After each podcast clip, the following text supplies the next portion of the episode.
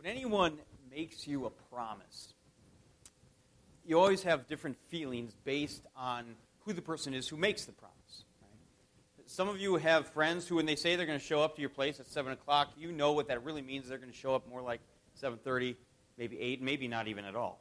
Right?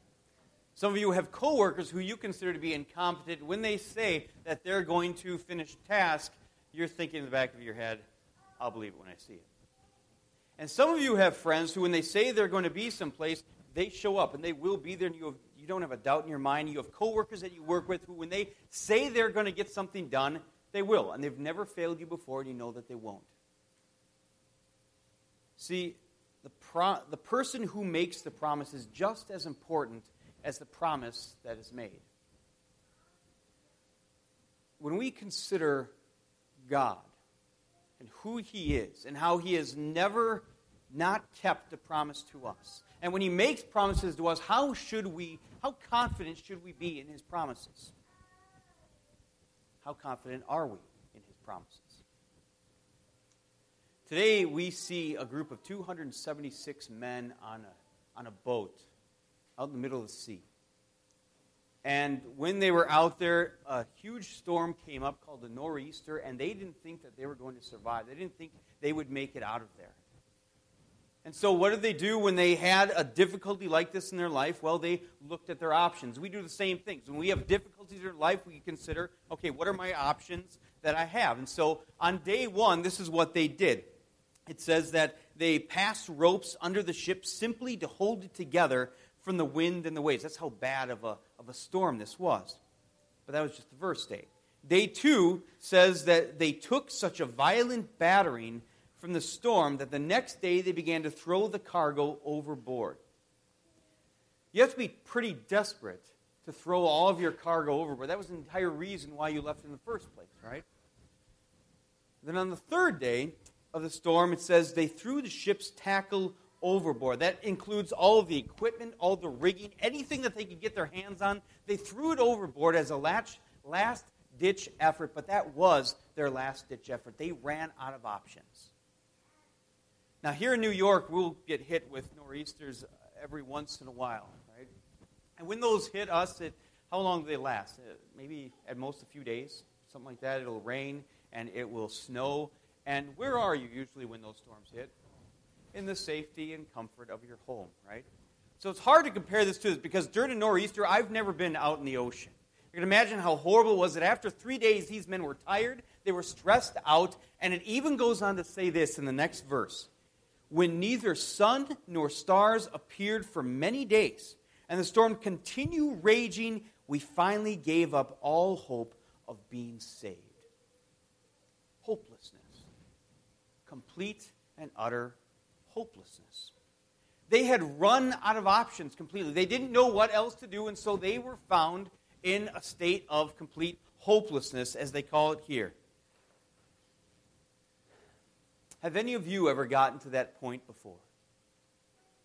Have any of you ever gotten to the point of hopelessness where you have completely run out of options? Now, maybe you didn't hit a state of hopelessness for your own life, but maybe a specific problem came into your life where you thought you have run out of options and you didn't know what to do. You didn't know how where to go from there and you thought that the situation was completely hopeless. And hopelessness can look like a lot of different things. There can be hopeless in a person's life where they are then contemplating suicide. There can be hopelessness for a person's dreams where they realize that the dreams that they had for their life, they'll never be realized. It's hopeless. There can be hopelessness for a relationship issue, maybe with a, a family member or a friend, where you say it, it's hopeless. We're never going to reconcile the relationship that we once had.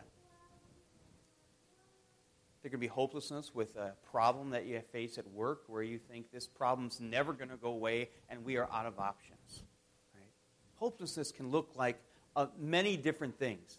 But hopelessness, in general, is the most, is the greatest lie that we can believe. It, it made sense that the men aboard this ship were left hopeless. They did not believe in the true God. They really had run out of options. From their, their perspective, they didn't realize that there was an all powerful God, an all loving God who was even watching over them and that boat in the middle of the sea.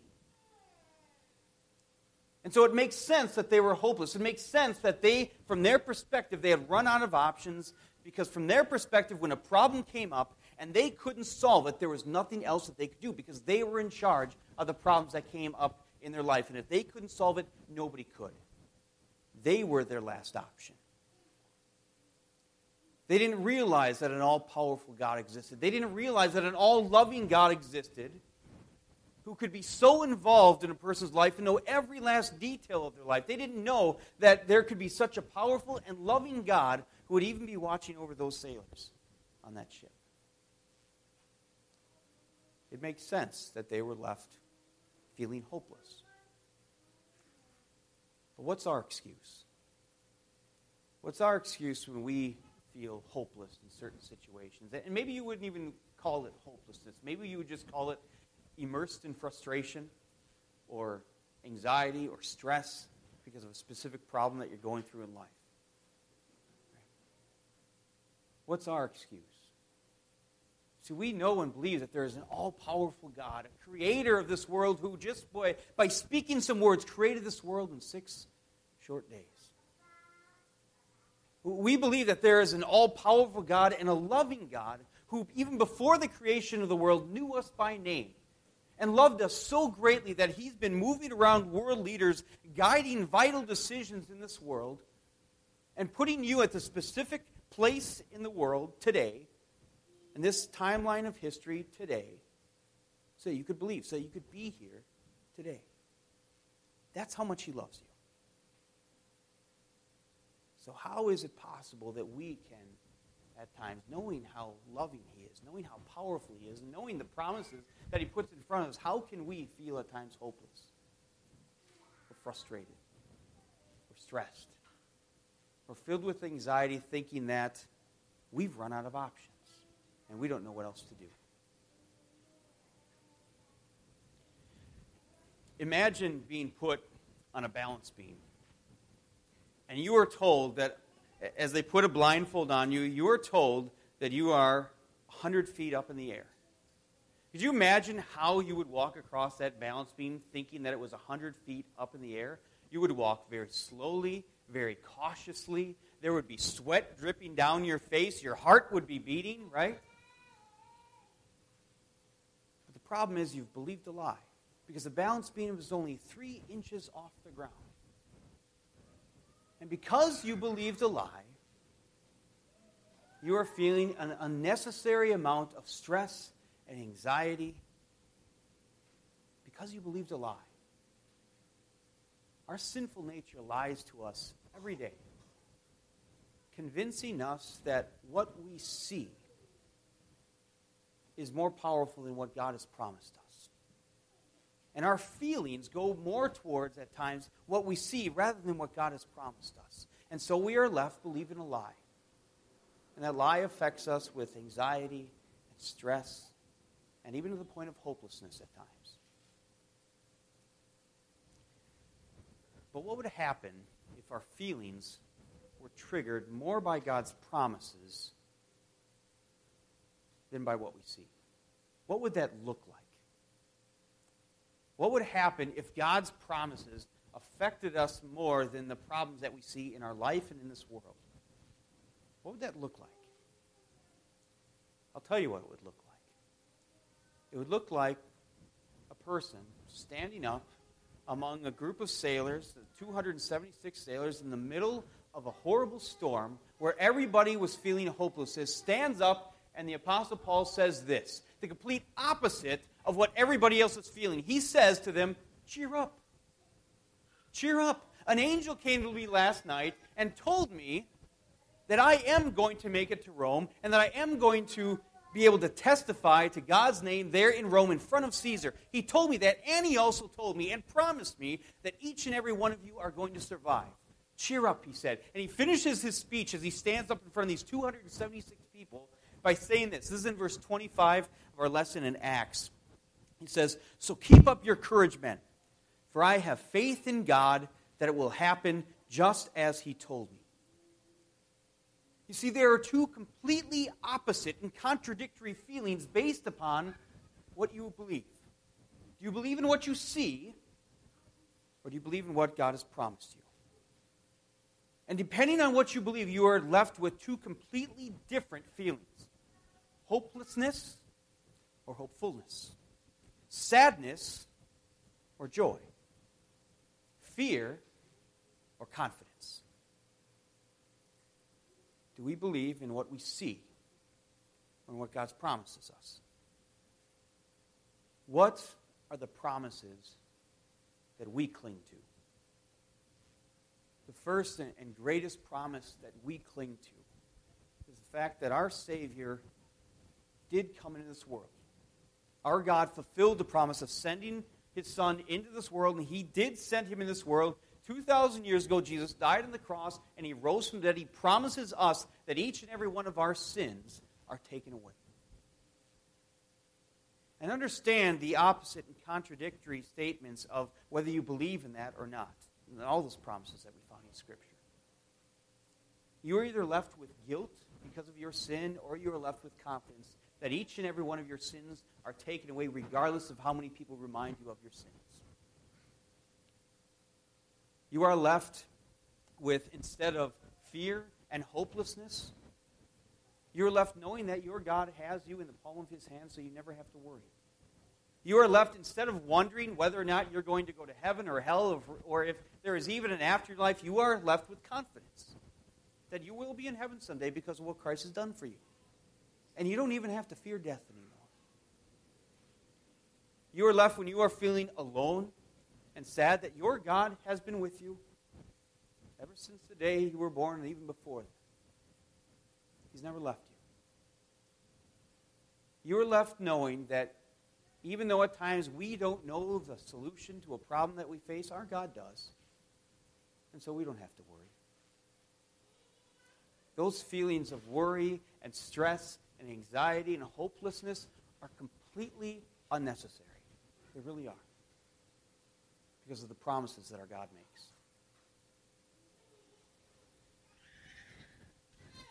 We don't know how many of the 276 people aboard this ship ended up believing in the true God. But, but it does sound like at the start these, these people did not believe in the true God. Just from the generic way that the Apostle Paul talks about the Lord, he talks simply just saying the Lord. He didn't mention anything more than that. And so you have to wonder if they believed in any God. They probably didn't believe in the true God. And you have to wonder when, when the Apostle Paul stood up and made this great speech about saying, Cheer up. You know, the, the, an angel came to me last night and told me that we're all going to be saved. How many of those soldiers rolled their eyes? How many of those sailors rolled their eyes at the thought? Come on. But later on, when you have time, read through the next couple of chapters. This storm goes on for 14 days. They're out at sea. And even when they landed on an island, they still were faced with difficulties. You can just see how the encouragement of these men grew and grew and grew. And they started to trust more in Paul's God, our God, than in what circumstances they could see in their life at that time. And it changed them. Feelings of hopelessness to feelings of encouragement and confidence in this God that Paul just introduced them to.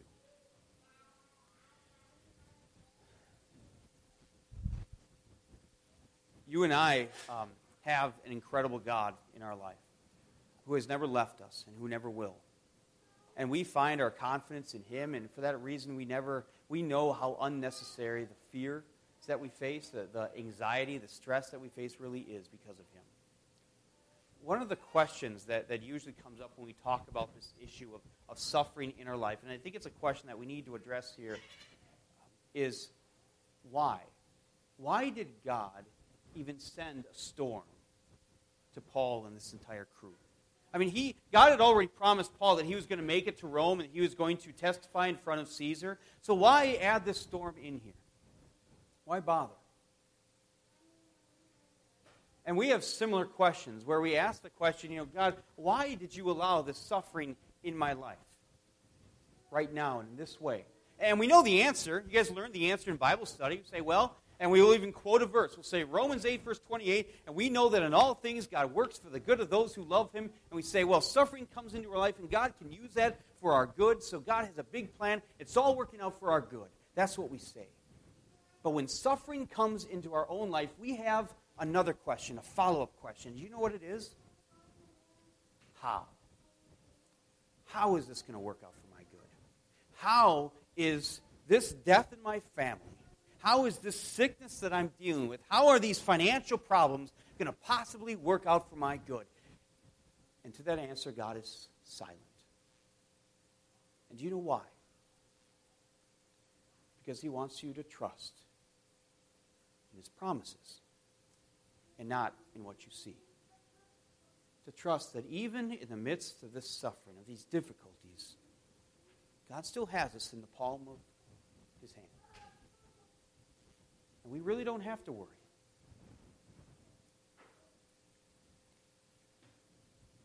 The Apostle Paul thought that he was waiting to get to Rome so that he could testify to the true God in front of Caesar. What an opportunity to preach the gospel, right? He had no idea that his, his trip there was going to be an opportunity to be able to testify to those 276 men on board this ship. But it just shows God's love. God loved even those 276 men enough to allow this storm and this suffering to happen. There's going to be times in your life when you're placed in difficult situations as well. And you are going to be the one who has a very different attitude. And we're talking about more than just having a positive attitude in difficult times. The effect that you're going to have around the people around you is that you know that you never run out of options, not when there is a God as loving and as powerful as what you have. And you're going to be able to look just like Paul, who's able to testify to the power of a promise, the power of God's promises for you in your life every day, so that you really, truly have never reason to worry, never have a reason to worry or to be stressed out because your God always provides other options and always is working these things out for your good. Amen.